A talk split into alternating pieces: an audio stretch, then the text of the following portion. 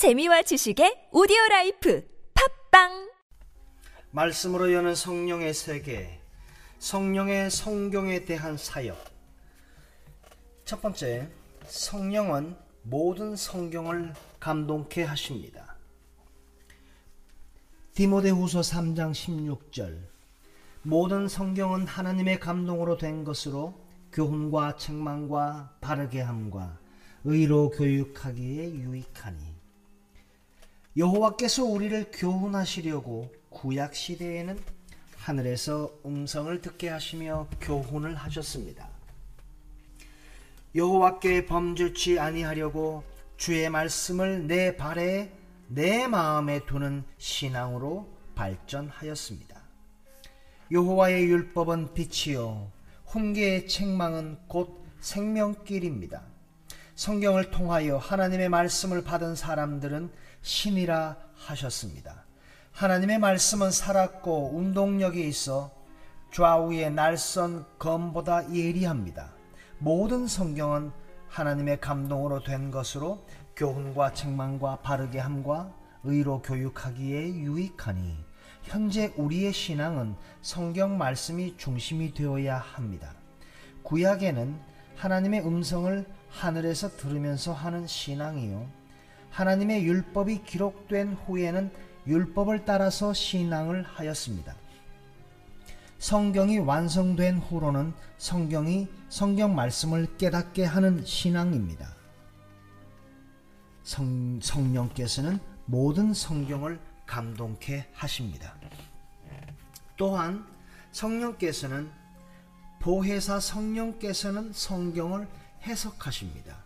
요한복음 14장 26절 말씀에 보혜사 곧 아버지께서 내 이름으로 보내실 성령 그가 너희에게 모든 것을 가르치시고 내가 너희에게 말한 모든 것을 생각나게 하시리라. 하나님은 요셉에게 듣는 꿈마다 해석할 수 있는 지혜를 주셨습니다. 하나님은 에스라에게 율법책을 낭독하게 하고 그 뜻을 해석하게 하며 듣는 자가 깨닫도록 은혜를 주셨습니다. 예수님은 모든 것을 비유로 말씀하시고 제자들에게는 예수님이 직접 모든 것을 해석해 주셨습니다. 사도시대는 성령의 충만함을 받고 성령이 말하게 하심을 따라 말하기를 시작하였습니다. 성령 시대는 성령이 말씀을 전할 곳과 전하지 않을 곳을 인도하셨습니다. 하나님이 예수 이름으로 보내신 보혜사 성령이 우리 마음에 오면 성경에 기록된 모든 것을 가르쳐 주시고 예수님이 말씀하신 모든 것을 생각나도록 인도하셨습니다. 또한 성령께서는 모든 성경을 예수님과 연결시키십니다. 요한복음 16장 14절 말씀에 그가 내 영광을 나타내리니 내 것을 가지고 너희에게 알리겠음이니라. 하나님으로부터 나오시는 진리의 성령이 우리 마음에 오면 진리의 성령이 우리 안에서 예수를 증거하십니다. 이스라엘 백성들이 예수님을 십자가에 못 박은 것은 성령이 없었기 때문입니다. 하나님은 십자가에 죽으신 예수님을 살리셨습니다. 그러므로 목회자와 리더자들은 말씀과 성령으로 영혼들을 살려야 합니다. 예수 그리스도의 이름으로 모든 사람의 영과 육이 건강하게 되는 것입니다. 미혹을 받은 사람들은 지금도 다른 이로서 구원을 얻을 수 있는 줄 착각합니다. 성령이 충만한 베드로는 천하 인간의 구원을 얻을 만한 다른 이름을 우리에게 주신 일이 없다고 증거하였습니다. 성령을 받으면 말씀의 인도로 예수 십자가 피복음을 깨닫게 되고 믿게 되는 것입니다. 성령께서는 모든 성경을 예수님과 연결시키십니다.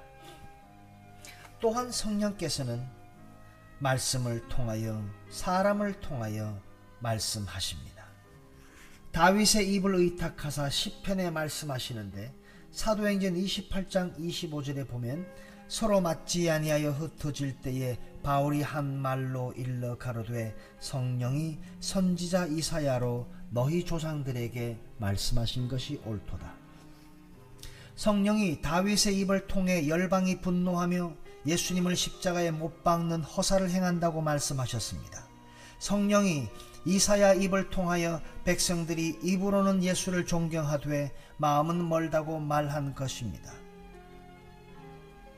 예언은 성령의 감동하심을 입은 사람들이 하나님께 받아서 말한 것입니다.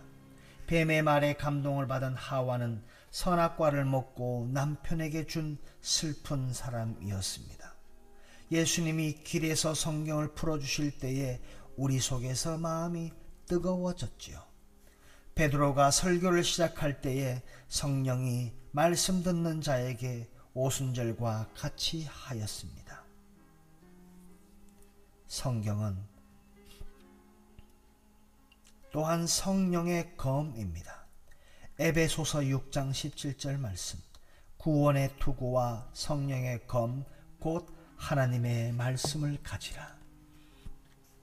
골리앗이 머리에 노투구를 쓰고 몸에는 어린 갑옷을 입고 전쟁에 나왔습니다.